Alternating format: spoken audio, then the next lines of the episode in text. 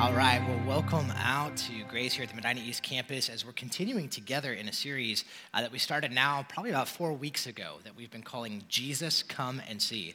And so if you're just kind of joining us or you're a guest with us here uh, this morning at Grace, just want to extend a very, very special welcome to you. Thanks so much for being our guest. And we hope that you feel welcome because you are welcome. Uh, my name is Tony. I am one of the pastors here on staff at Grace. And if we haven't had a chance to meet, I would actually really love to do that. And so stop me in the cafe afterwards and love to hear your story, how you got connected. But if you are just kind of joining us, like I said, we're continuing in a series we've been in uh, called Jesus Come and See. And the series, probably the best way to think of it, we said is it's actually kind of like a big invitation. Uh, it is an invitation to everybody, regardless of where you might be in your faith journey, to come and see Jesus. Whether you follow Jesus or whether you're investigating Jesus, we said it's an invitation for everyone to come and see Jesus for yourself, uh, to come and look at his teaching, to come and observe his life, to come and think through the things that he said and the things that he did, and to really grapple with those things for yourself. And uh, the reason we, we said that we thought this series is so important is because we, we kind of made this observation. We said that everybody in our society, and I think it's probably safe to say this, that everybody, at least in our society, we all sort of begin our perception of Jesus with what we called a hand me down version right? And what we meant by that was all of us begin our understanding, begin our perception of who Jesus is based off of what someone else has told us. And so maybe for you, for example, you were handed down a version of Jesus from your parents. Maybe you grew up in a church or whatever, or maybe you were part of a religious community and that religious community handed you down a version of Jesus. Uh, maybe for you, you didn't grow up in the church. And maybe for you, your perception of Jesus was handed to you from the media or was handed to you from a friend or from a family member that you had or whatever it might be. And for better or for worse, we said all of us kind of start there with Jesus. Our perception of Jesus is painted by the presentation of others. And here's what we said we said, while that's true for all of us, we can't stop there. While it's true that all of us begin with a hand me down version of Jesus, we can't stop there. Uh, we need to go on, and there is a need to come and see. Uh, there is a need to actually investigate, look into, and think through these things for yourself. And so that's what this whole series is about. It's us coming to Jesus, it's looking at his teachings, the things that he said, it's looking at his life, the things that he did, and we're kind of grappling through those things together. Now, the way we're doing this, you might remember if you were here a few weeks ago, is we're actually working our way through the Gospel of Matthew. And uh, here's what we said we said the Gospel of Matthew is actually much, much more than just simply a book of the Bible. Uh, we said that the Gospel of Matthew is actually one of the earliest first century eyewitness accounts to the life of Jesus that we have in our possession. And so Matthew was a guy who would have known Jesus. He was actually a disciple of Jesus, so he would have walked with Jesus, talked with Jesus. He would have heard Jesus teach. He would have observed his actions. And we are told that he wrote those things down, that he documented the life and the teaching of Jesus. And so Matthew is actually a historical document. It is a early, one of the earliest first century eyewitness accounts accounts of the life of Jesus that we possess. And so, what we're doing is we're observing that, looking through that together, and we're coming and seeing Jesus through this process. Now, if you missed any of the previous talks in this series, by the way, I would encourage you to go back. You can listen to those and watch those. That might be to your advantage. So you can grab those on our podcast, our app, and our website. All of those platforms are free, and we'd love for you to take advantage of that. But today, as we continue kind of on this journey, as we continue to come and see Jesus, uh, we're going to find ourselves in Matthew chapter 8. And so I want to invite you, I want you to grab your Bible, and we're going to go ahead and flip together to Matthew chapter 8. So, this is where we're going to be spending the rest of our time together this morning, is in Matthew chapter 8. Now, if you uh, didn't bring a Bible here yourself, or if you don't have a Bible app on your phone, uh, feel free to make use of one of our Bibles. Uh, that's absolutely no problem. Underneath our chairs, you'll find these black Bibles. And if you grab those, page 680 is where you're going to find Matthew chapter 8. And let me say that if you're a guest with us this morning and you don't own, like physically own a copy of the Bible, we so want you to have one that we'd encourage you just to take one of ours. And you can take that home and write your name in it and read it, and we would love that. So, Matthew 8 is where we're going to go. Now, as you're locating and finding Matthew chapter 8, I was preparing uh, this talk over the past few weeks, and as I was preparing, I was reminded of a, of a television show that my guess is all of us are probably somewhat familiar with. It was really famous about five or six years ago. It was called Undercover Boss. And you guys remember the show? So, a real popular show. In fact, it won some Emmys. And the premise of the show is really, really interesting. It's a very simple premise, but it's a really fascinating premise. And basically, if you've never seen Undercover Boss, here's the big idea. So, the idea is uh, they basically identify big corporations and organizations across the country. And then they ask the CEOs, right? They ask the, the, the, chief executive officers to go undercover in their organizations. And so they, they kind of dress them up in disguises, and then the CEOs go and work amongst kind of the minimum wage working class within their organization. It's a really fascinating idea, and, it's, and if you've ever seen the show, you know it's entertaining for a lot of different reasons uh, to watch it. But probably uh, on the show Undercover Boss, the most popular show in its entire existence um, was that of um, a guy named Mitch Modell. It starred a guy named Mitch Modell. This is Mitch Modell right here. He is the CEO of Modell Sporting Goods, very, very large organization. And of course, he is the CEO of that organization. And they asked him if he'd be willing to go undercover. And so he did that. And so they had to dress him up incognito. Actually, this was his disguise. I'll show you a picture of it.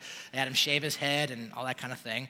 And, uh, and he went in and worked amongst kind of some minimum wage employees at his different sporting goods stores. And what he found um, was very surprising to him. And what he discovered was that as he worked with some of these people, uh, that he found that these were some very, some of his employees were very, very hardworking employees who were underpaid and underappreciated. And so he found that to be true about several employees. He also found the opposite of other employees. He found that they were overpaid and that they were being lazy or whatever it might be. And so, of course, if you've ever seen Undercover Boss, you know that the best part of the show is at the end when they do the reveal, right? When the CEO reveals him or herself as the CEO of the company. And for some people in the organization, it's a joy, and for some people, it's a nightmare, right? Depending on, on, on, how you interacted with that person. And so when Mitch Modell reveals himself, uh, we actually find a couple things. We find that he gives uh, to some of his employees, we find him giving promotions, giving raises, giving paid vacations to some people.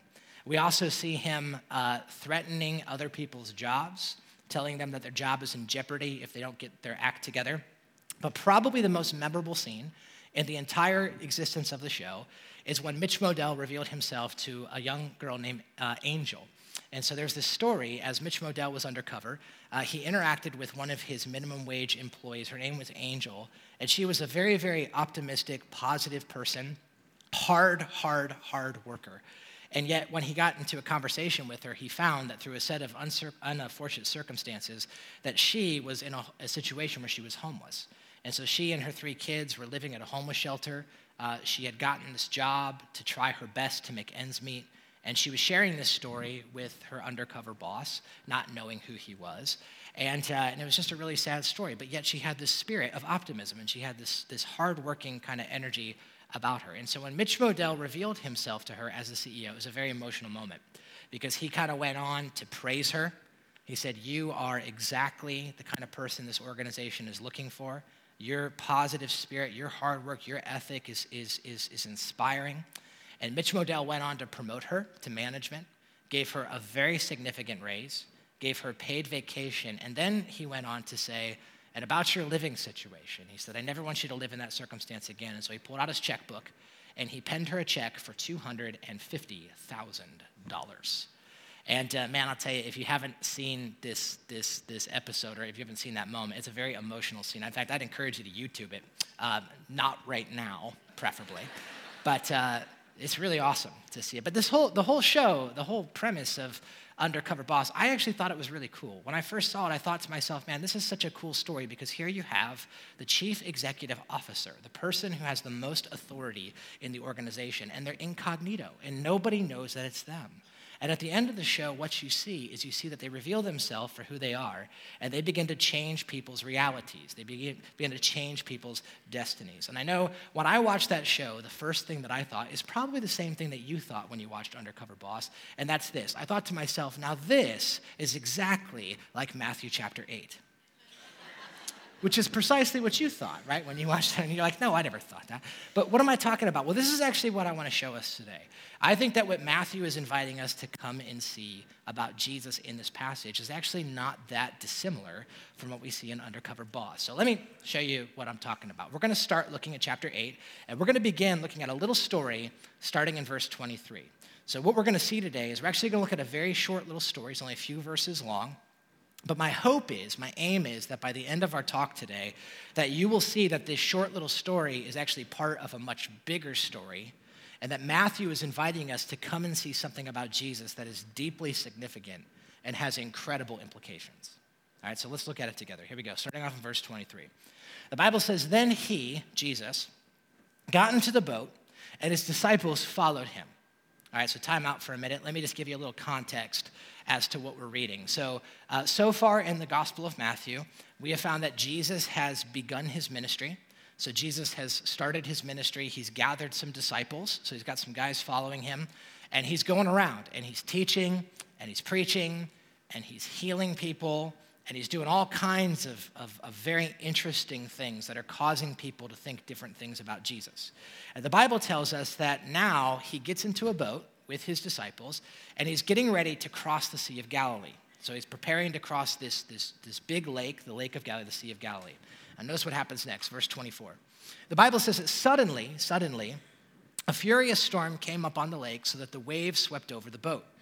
And so the Bible tells us that apparently, out of nowhere, there's this furious, violent storm that breaks out on the Sea of Galilee.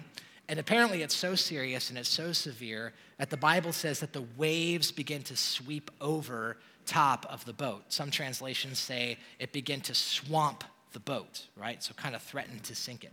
Now, uh, this is, uh, I think this word right here, the reason I highlighted it suddenly, I think this word is very significant. And I actually think it's very validating.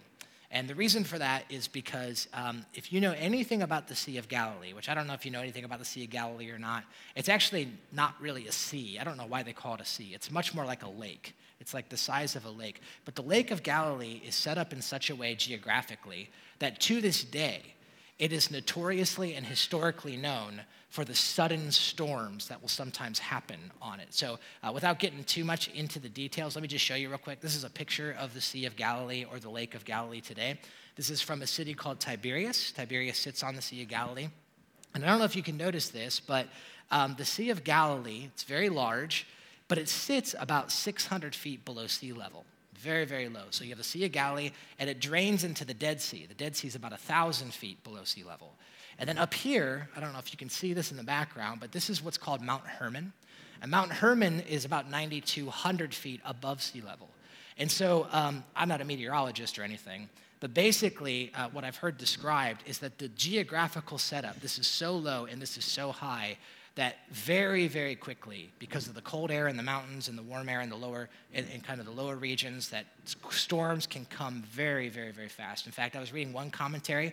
I thought it was interesting what they said. They said, to this day, the Sea of Galilee can go from glass like conditions to six foot waves in minutes. In minutes. And so when the Bible says that a storm came on suddenly, a furious storm came about, anyone who knows the Sea of Galilee would have been like, oh, yeah, yep, that happens. We have all been there before. And so that's what happens. The Bible says they're on a boat, apparently maybe a little fishing boat, and suddenly this furious, all out storm begins to break out on the Sea of Galilee, so much so that it begins to swamp the boat, starts taking on water. And then watch this next thing. The Bible lets us in on a little detail of what's happening during this story. So watch this next thing in verse 24. The Bible says this it says, But Jesus, but Jesus was sleeping. Jesus was sleeping. Now, this, this I think, is almost a comical scene when you see it. Here's Jesus and his disciples are on this boat. There's this massive storm, right? The waves are probably six feet or more, crashing onto the boat. I mean, you can just imagine the turbulent circumstance they're in. And the Bible tells us that Jesus is asleep. Apparently, this was a great time for a nap because Jesus is fast asleep. Uh, some of the other gospels give us a little more detail. They tell us that Jesus was sleeping in the stern of the ship on a cushion. And my guess is that cushion was probably sopping wet because he was probably sleeping in a puddle by this point. And so the Bible says that the disciples, recognizing that Jesus is asleep, look at verse 25, the disciples went and they woke him up. They went and they woke Jesus up, saying, Lord, save us. We're going to drown. Like, how could you sleep right now? Like, there's this terrible torrential storm. Please wake up. You have to do something because we're going to die.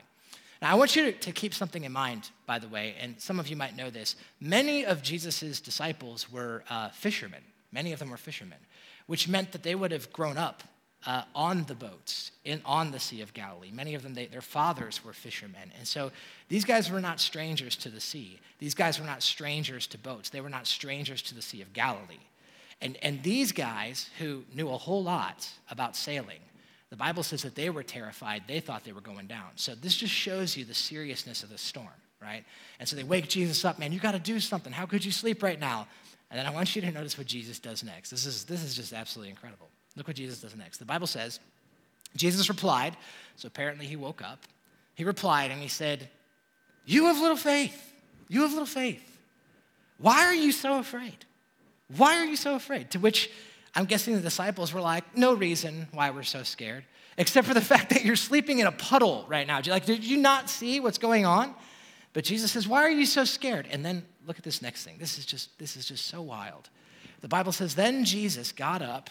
He got up, and apparently he walked on deck or something of the boat. And the Bible says that he, now notice this, he rebuked, rebuked the winds and the waves.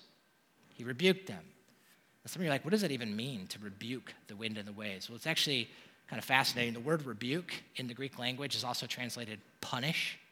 It's the idea of, of, of, of saying something with a disciplinary tone. In other words, he yelled at it. He yelled at the winds and the waves. You're like, well, what did he yell? Well, it's actually interesting. The Gospel of Mark tells us what Jesus would have yelled. So Jesus would have walked out on the deck, and here's what he would have said, according to Mark. He would have said, Quiet, be still. That's what Mark says. He goes out and he yells at the winds and the waves. Now, before we look at what happens next, I just want to kind of speculate. This is just my observation. But I can't help but wonder if at this moment the disciples thought Jesus was crazy.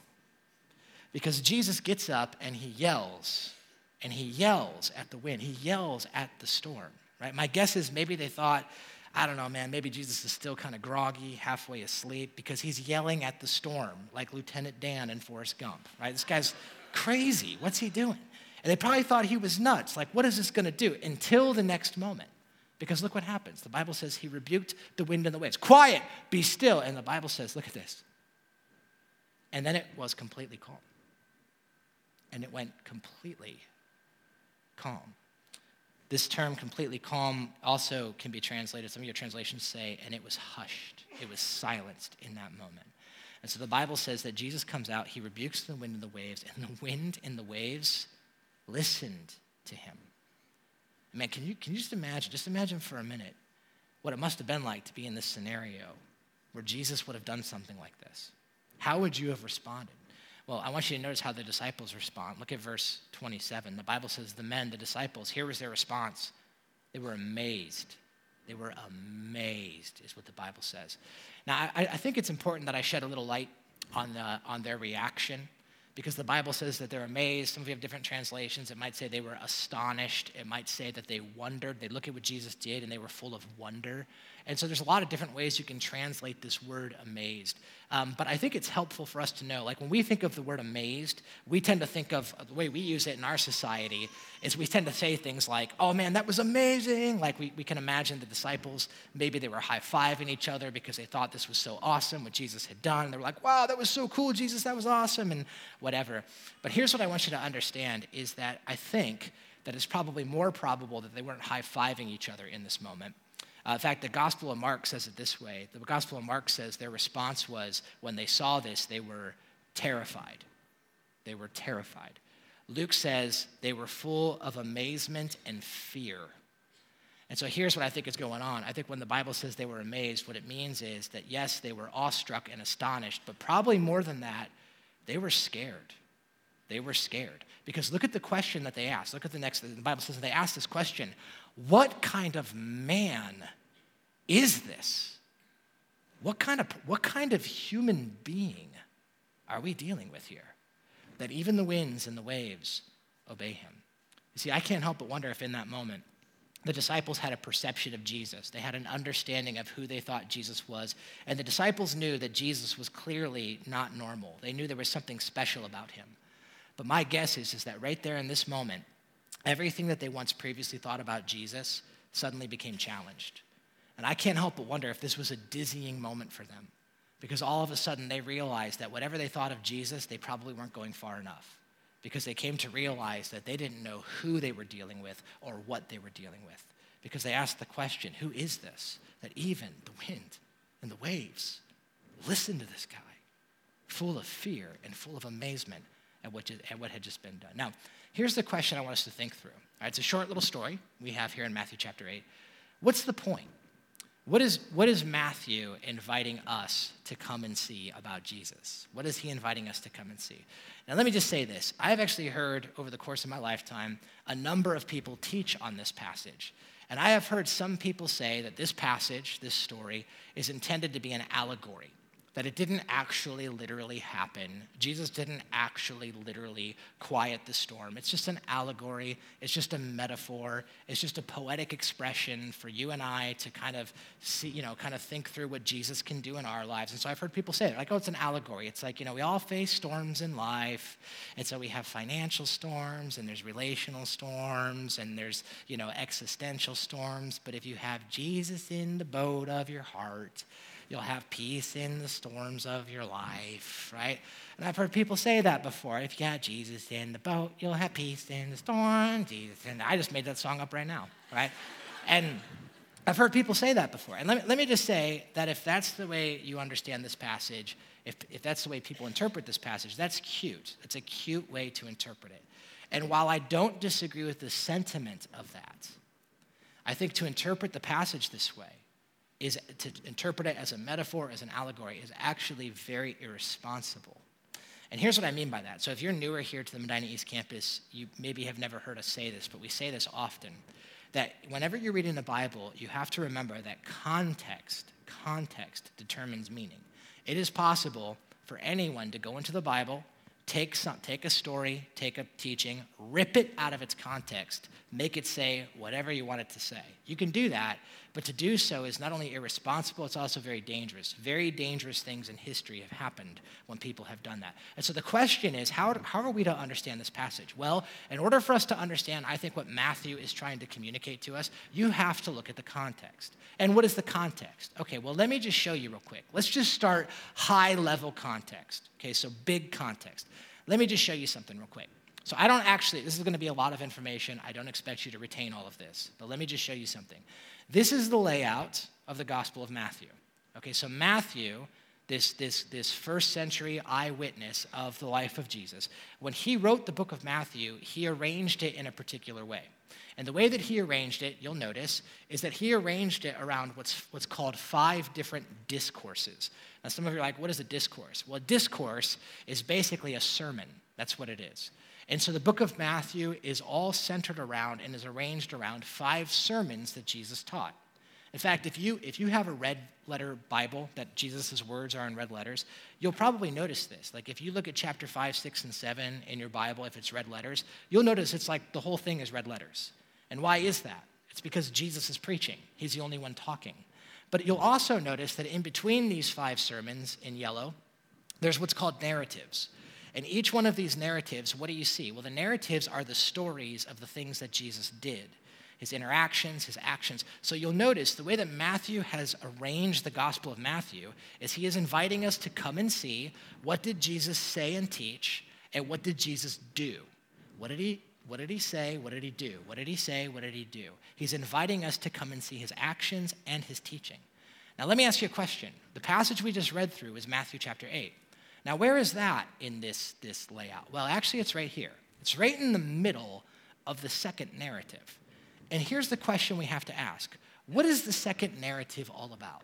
What is the second narrative all about? And let me just show you. Let me just show you. In fact, if you have your Bible, I'm just going to give you a high level overview of this, but just bear with me because you'll see this in just a second. But I want you to look down at chapter 7. If you got your Bible in front of you, look down at chapter 7, and I want you to look at verse 28 at the beginning of this narrative.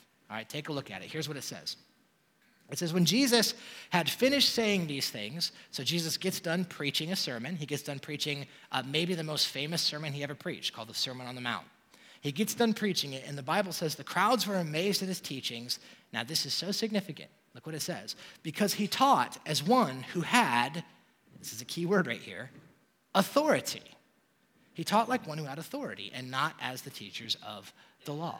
So, so here's what I find fascinating. After Jesus was done preaching, the Bible says the one characteristic that struck the people the most was that Jesus, there was something about his presentation, there was something about his presence, that he carried an authority with him. Unlike any other teacher they ever heard, Jesus had authority. And this was the thing that struck them.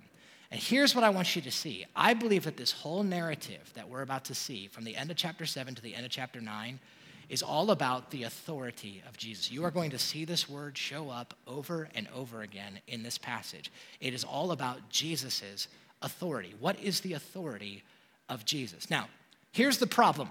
Okay, there's a problem with this word. And the problem is that we live in a society today that many of us, when we see the word authority, we can't help but bristle at it. Like when I say Jesus has authority, there's some of us that are like, eh, authority. I don't like the way that word feels. And I don't really like, in fact, in our culture, authority, the idea of authority oftentimes has negative connotations to it. And part of that's understandable, right? We're Americans. Our whole country is built on a resistance to authority. That's how we started, right? Don't tread on me. That's like the thing we say, like, I don't want your authority. I'm going to figure it out on my own. And so all of us are a little bit American, and we all bristle at this idea of authority. But let me just help you understand. When the Bible says that Jesus has authority, let me just define for you what the Greek definition is of this term. So, this actually comes from the New Bible Dictionary. Here is a definition of authority authority is the rightful, the rightful, actual, unimpeded power to act, possess, control, or dispose of someone or something. It's this idea of jurisdiction. So, it is I have the right, I have the authority. I have, I, I have the actual power, unimpeded power to act. It's this idea of jurisdiction. Think about the word authority for a second. The word authority is derived from what word? It's derived from author. So, an author, the person who created the work, has authority over the work that they've created. That's the whole idea. And this whole passage, what I want to show you, this whole section is about the authority of Jesus, it's about his jurisdiction. And you're like, well, what is Jesus' jurisdiction? Well, I want you to notice. Look, look again, look again at chapter 8. I want you to notice verse 2 of chapter 8. How does it all start? Here's what the Bible says. The Bible says that the next thing that happens is there's a man with leprosy who comes to Jesus. Now, some of you know leprosy was uh, back in this time, it was uh, oftentimes considered a terminal illness. A lot of people wouldn't recover from leprosy uh, they didn't have any, any solution to leprosy back in this time. So this man with leprosy comes to Jesus. He kneels before him and he says, Lord, if you're willing, can you make me clean? Now, watch what happens. The Bible says, Then Jesus reaches out his hand, touches the man, touches him. I am willing, he said, be clean. And immediately, the Bible says he was cleansed of leprosy. All right? So, what is this all about? This is trying to tell us about the authority of Jesus. All out miracle. A guy comes to Jesus, he has a terminal illness, and with one touch, the Bible says that he's healed. And then what happens next? Well, I want you to notice, glance down, look at verse 5. The Bible says the very next story in verse 5 is that of a centurion officer. And so there's this guy who's an officer and he has a servant at home that's paralyzed. He comes to Jesus. He says, Jesus, can you heal my paralyzed servant? And Jesus says, Would you like me to come to your house and heal him? And do you remember what the centurion said? This is so significant. Watch this. Here's what the centurion said The centurion replied, Lord, I don't even deserve to have you come to my house and be under my roof. But you just say the word, you just say the word, and my servant will be healed. Now, watch this. He says, For I myself am a man under, tell me, what word is that? I myself am a man under authority and I tell soldiers under me, I tell this one, go, and he goes, and I tell this one, come, and he comes, and I say to this servant, do this, and he does it. And you know what Jesus says to this guy? Jesus commends him. He says, You're exactly right. And he says, Go, your servant is healed. And the Bible says that at that moment that he said it, that his, that his uh, paralyzed servant who was at home was healed. What is this all about? About Jesus' authority. What is his jurisdiction? The very next passage, what do you see? Look at verse 14. The Bible says that Jesus goes to Peter's house. Watch this. Jesus goes into Peter's house and he saw Peter's mother in law lying in bed with a fever. And so Peter's mother in law is out with a fever. And then Jesus touched her hand, just touched her hand. And the Bible says the fever left her immediately. And then she got up and she began to wait on him. So I'm guessing Jesus came into Peter's house and he's like, I kind of want a sandwich, but I don't want to make it myself. So maybe I'll just heal her real quick and she can get that for me or whatever. I don't know. You know, that's probably not how it went down, but anyway, right? But you see, what is this all about? What is the level of Jesus' authority? He's just touching people and their diseases are going away. And then what happens after this? Well, some of you might remember, we just read it a second ago. Jesus quiets the wind and the waves. He tells the wind and waves, be quiet, and they listen to him. And then right after that, you see one of the most interesting and fascinating and bizarre stories in all of the New Testament. The Bible tells us in verse 28 that there's these two demon possessed guys. And the Bible says that they were so violent that people were too scared to even walk past them because they would get roughed up by these two guys. And get this these two demon possessed guys, they lived in the cemetery. Doesn't that sound like the stuff of nightmares? It's like a Netflix movie or something. It's terrible. And so the Bible says that Jesus walks past these two demon possessed guys that everyone is terrified to walk past. And do you know what the demon possessed guys say when they see Jesus? Look at this. This is nuts. The Bible says they said, What do you want with us, Son of God? See what the demons are calling Jesus? What do you want? Why are you here? They shouted, This is, have you come here to torture us before our time? Some of you are like, What does that even mean? I don't even know. I just know it's not good. It's not good, right? Like, he's like, Are you, do you notice this? These two demon possessed guys that everyone is afraid to walk past, when Jesus walks past, they're afraid. They're scared of him. Why are you here? Are you here? Are you here to give us a beatdown before time? And then look what happens next. Verse 30. Some distance from them, there was a large herd of pigs was feeding, and the demons begged Jesus, Please, Jesus, please, let us go into the pigs. They have to ask permission from Jesus. They have to ask him permission. And look what happens. The Bible says that Jesus looks at the demons. One word go. Go ahead. Pigs, go ahead. And the Bible says the demons transferred into the pigs. The pigs ran down the hill and they were drowned in the water. It was a terrible situation. All that bacon. Bacon debacle. Right? It was an awful situation. But what, what is, what's going on here? What is going on here? And then, you guys see what happens next? Look at chapter 9. Look at your Bible. Look at chapter 9. Verse 2. What do you see? You see some friends who have a friend who's paralyzed. And the Bible says that they take their friend to Jesus, they pick him up and they carry him to Jesus. And Jesus, Jesus looks at him and he says something. He looks at him and he has the audacity to say to this guy, Your sins are forgiven. Your sins are forgiven. And the Pharisees, the Pharisees get all honked off because they're like, Who are you to tell anybody that you can forgive their sins? And you know what Jesus says? Look at this. Jesus said, I want you to know that the Son of Man has authority to forgive uh, on earth to forgive sins.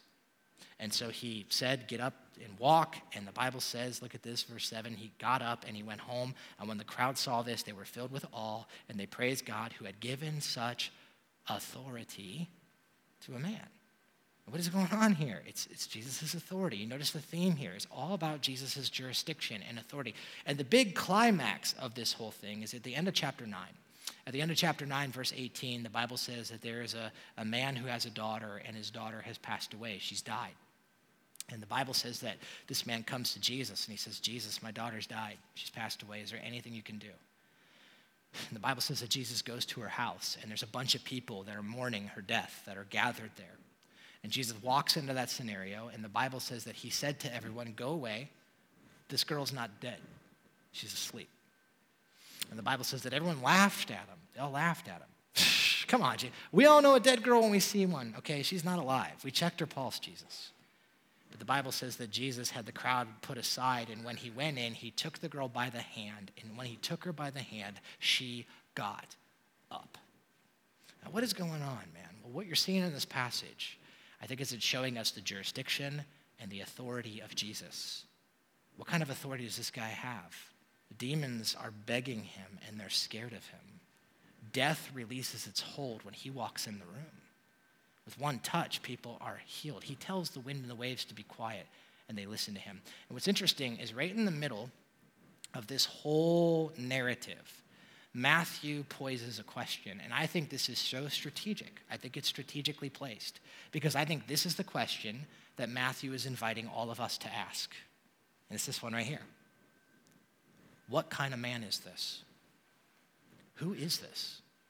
What kind of guy is this that even the wind and the waves would obey him? I think Matthew is inviting us to come and see Jesus' authority, and then it causes us to ask this question Who is this that we're dealing with? What kind of person is Jesus for real? Think about it this way. So, uh, earlier we were talking about Undercover Boss, about that whole show. And I love that show, again, and the, the, whole idea is you have the chief executive officer, the person with the most authority in the organization. And what do you see them doing? They go undercover, no one knows who they are. And then at the end of the show, they reveal themselves and they give people promotions and they give people raises and they let people go. And why, why are they doing all of these things? Well, here's why it's because they can. Because they have the authority to do it. They have, they have the authority. They have the rightful, actual, unimpeded power to act, possess, control, or dispose of something or someone within their corporation. They have jurisdiction. They have authority over that organization. And only they have the right to exercise that level of authority, right? So, just for example, like how, how silly would it be if this afternoon, after services were done, if I went over to Home Depot? Okay, so I go to Home Depot, you know, here in Medina, and Home Depot, we all know Home Depot. Home Depot is like a national big, I don't, maybe even international, you know, big organization. And let's say that I walked in there and I started interacting with the employees, okay? And let's say I went up to one employee who I thought was doing a particularly good job. She was just going above and beyond and was really helpful and was really positive. And let's just say that I said to her, I was like, you know what, you're doing such a good job. In fact, you know, we, we kind of, we definitely want your type here at Home Depot. So effective immediately, we're doubling your salary. Done.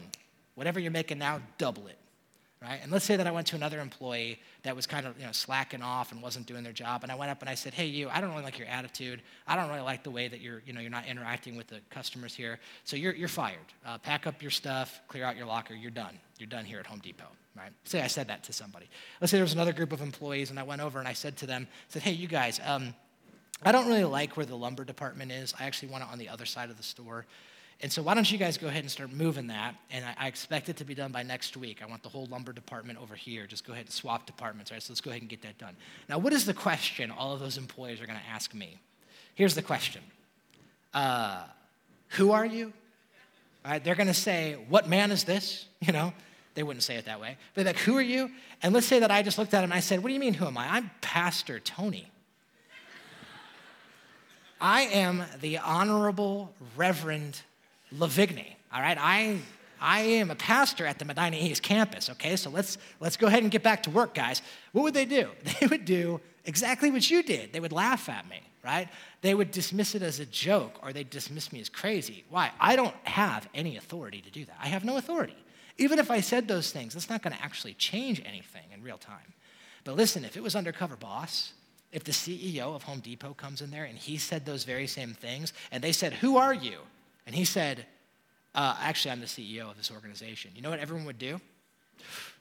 Yes, sir. Sorry, sir. Thank you, sir. We'll get right on it, sir. Why? Because he has authority. Because he has the authority to do those things. Now, what is Matthew inviting us to see? I think he's inviting us to come and see something about Jesus. Consider this Who is this guy that when he walks into a room and touches someone with illness, it goes away? Who is this guy? Who is he? The one where, with one word, he simply says something and demons are terrified. Demons shudder. Listen, you and I, we have nightmares about demons and devils. Demons and devils have nightmares about Jesus and Chuck Norris, right? Chuck Norris has nightmares about Jesus. So, who is this guy? That the demons are terrified of him and they listen to him and they have to ask his, who is this that when he walks out on the boat and tells the wind and the waves, be quiet, the wind and the waves says, yes, sir, I'm sorry, was I being too loud? We'll calm down. Who is this guy that says, I have the authority to forgive your sins? You think about that for just think about that. Think about the audacity of what Jesus just said. He says, You've sinned against God. I have the authority to tell you that you are forgiven. Who says, like, like, just think about the ramifications of that for a minute. Like, let's just say, for example, you were out in the cafe after service today and you were talking to Pastor Seth. And as you're talking to Pastor Seth, out of nowhere, he just hauls off and just smacks you across the face, right? Say, say, some of you are like, why would Seth ever do that? You just don't know Seth. He does that kind of stuff all the time. I, um, I call him loose cannon. That's kind of, no, he would never do that. All right, but let's just say he just did that. He just hauled off and smacked you. And let's say that, you know, obviously you were offended and it hurt and all that kind of stuff. And let's say that I came over and I was like, oh, you guys, okay. And I was like, Seth, I forgive you. You'd be like, who are you to forgive? You, you weren't offended. You're not the offended party here, right? Who is Jesus to look at people who have sinned against God and say, I have the authority to tell you your sins are forgiven? What is he saying about himself, right? Who is this Jesus that when he walks into a room, death releases its grip? Who is it? Who is this? And this is the question he's asking us to ask is who is this Jesus? I think what Matthew is trying to show us here is that this is the ultimate undercover boss story of all time. I think what he's trying to show us is that Jesus is in fact the CEO of the universe, that he has all authority over creation, over good and evil, over disease. He has all authority over all things. And the question, again, that he's forcing us to ask is this question Who is this? What kind of guy is? What man is this? That even the wind and the waves obey him. And this is the question I believe that every single one of us in this room need to answer for ourselves. I think Matthew wants to answer this for yourself. And here's the thing that I think is interesting is when you read this passage, what you find is that not everybody answers this question the same way. You know, you would think that Jesus doing these all these amazing things that everyone would just bow down and worship him and claim that he has all authority in their lives. But that's actually not how everyone responds. People respond different. In fact, I'll show you. There's actually three different responses you see in this passage. One of the most common responses you see as people respond to Jesus' authority is many people doubt. Many people in this passage, you see them doubting Jesus. And so, for example, you see that when Jesus walks into the house of the dead girl, everyone laughs at him when he says that he's going to heal her. Why? Because they doubt. They doubt it. They don't believe he actually can. You see that the, the, the, fit, the disciples on the boat, they're terrified. Why are they terrified? The Bible says because they had little faith. They had little faith. And listen, this continues to be a response that many people have when they see the authority of Jesus. In fact, for some of you, maybe that's you today. Maybe even as we're reading these stories and you're looking at this, you're like, man, this is amazing and this is really neat and everything, but I just gotta be honest, I really struggle to believe this. This is hard to believe. And let me just tell you that if that's you, that is totally understandable. Because the stuff that Jesus did, no other human being on earth has ever done or claimed to do. And so it's a natural thing that you might be full of doubt when you read these type of things. And let me just say this too, that if you find yourself when you read this and you're in a position of doubt, I want you to understand that doubt is actually a very normal part of faith, a very normal part of faith, and it's also how we grow. But this is what I would encourage you to do if you're in a situation of doubt, okay? In your doubt, please, please, please do not commit the mistake that many people do, and that's this. Many people, because of their doubt, they will choose to reduce Jesus down to simply being a good moral teacher, to simply being a social advocate for social justice to simply dismiss the miraculous things of Jesus and say, you know what, those are hard for me to understand, those are hard for me to believe, so I'm going to take Jesus and I'm going to custom make him into something that is palatable for me. So I'll take him as a good teacher, I'll take him as a Mother Teresa, I'll take him as a Gandhi. But this whole idea of him quieting the wind and waves, I don't know if I can accept all that. And I'm just telling you, in your doubt, please don't do that. Because if you're going to come and see Jesus and you're going to come and see what these first century eyewitness guys said about him, you have to take him at his word. And what is he saying here? I don't think Matthew is saying, hey, Jesus was a really strong social advocate. I don't think that's what Matthew's saying. Now, Jesus was. But I think what he's saying is, no, no, no. Jesus told the wind and waves to be quiet and they listened. And so you need to, if you doubt it, doubt it, but you need to wrestle with that. Wrestle with that. Some of us doubt. Some of us, maybe, and in this passage we see this, some resist. Some believe and see Jesus' authority, but yet they resist it in their lives. Why do they resist? I believe it's because they're threatened. It's actually really fascinating. I don't know if you noticed in this, uh, in this whole section, after Jesus heals the demon possessed guys, the Bible says that the whole town came out to see Jesus. And look what it says. It says, Then the whole town went out to meet Jesus, and when they saw him, now notice this, they pleaded with him to leave. They pleaded with Jesus. They said, please, can you, can you get out of here? Can you get out of our region? Isn't that interesting? These guys saw Jesus heal these two demon possessed men that everyone was afraid of. And their first response was to come to, they didn't doubt his authority, but their first thought was to say, please go, please go. Why? My guess is they were probably threatened. My guess is they were probably used to a certain way of living, and they knew that if Jesus came in, that that meant that things were going to have to change. And here's my guess here today, this morning. My guess is that there maybe are some of you here today that you don't actually doubt the authority of Jesus. You don't actually doubt it. Some of you in this room today, my guess is that maybe you wouldn't admit it to your spouse, maybe you wouldn't admit it to your friend that brought you, but you actually, somewhere inside of yourself, intrinsically believe that Jesus has this kind of power and has this kind of authority. But quite honestly, you are skeptical and resistant to giving Jesus his authority in your life. And I think the reason for that is maybe for you, you feel threatened. Maybe you know that if you give Jesus this kind of authority in your life, that that means that there's going to be some stuff that's going to have to change. You know that Jesus is going to want to reorder some stuff. And so Jesus is going to want to reorder your priorities, and he's going to want to reorder your finance, financial life and your sex life, and he's going to want to reorient your relationships. And quite honestly, for some of you, honestly, you just don't want to change. You believe this about Jesus, but you don't want to change, and so you resist. Some of you know that if you allow Jesus to have authority in your life, that he's going to dispose of certain things in your life. He wants to dispose of the hurtful, harmful, addictive tendencies that you have. He wants to release you from those things. He wants to release you from the, from the patterns of behavior that you are in that are harming you and are harming others. He wants to release you from the cold, hard heart of bitterness and unforgiveness and soften your heart. And He has the power to do it, but for some of us, we don't want Him to because we don't want to change. We don't actually want to change. I'll tell you one of the most compelling things about Jesus to me. One of the most compelling things about Jesus is every time someone asks him to leave, do you know what he does? He leaves. He leaves. Because here's one of the most powerful things about Jesus He has all this authority, but He is not going to push Himself on you. He gives you an opportunity to respond to it. And that leads me to the last one. So we can, we can doubt, we can resist. And then in this passage, we see the third response is that some people embrace it. They embrace Jesus' authority and they allow it in their lives. And what's interesting in this passage is that everyone who embraces Jesus' authority, we see, they're liberated. They're liberated. Liberated from what? Liberated from evil, liberated from sin, liberated from death. Everyone who falls under the authority of Jesus finds himself in a position where they are ultimately liberated. And so here's what we got to think through. We all, every single one of us in this room, we all give authority to something in our lives. But the question we have to ask is is the thing that we're letting have authority in our life is it worthy and qualified to have authority? And I think what Matthew is saying is if Jesus is the guy that tells the wind and the waves to be quiet and he is the guy who has power over death, this is not the kind of person you make your personal assistant. This is the one that you join the wind and waves and you worship him. So here's what we're going to do.